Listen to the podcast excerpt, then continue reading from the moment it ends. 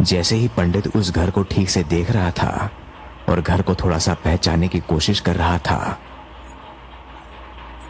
तभी वो उस कमरे में एक औरत को देखकर चौंक गया।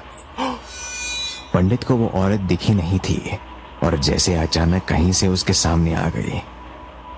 औरत को अपनी ओर आते देख पंडित बस थोड़ा सा चौंकते हुए बोल पड़ा हाँ जी वो बिना कुछ बोले पंडित की कुर्सी के बगल में आ गई और धीरे से उसके कान में बोली कौन हो तुम? मैं मैं करण का दोस्त हूँ। पंडित ने हल्के से जवाब दिया। पंडित का जवाब सुनकर वो औरत पंडित से बोली मैं करण की बीवी हूँ। पहले वाली शायद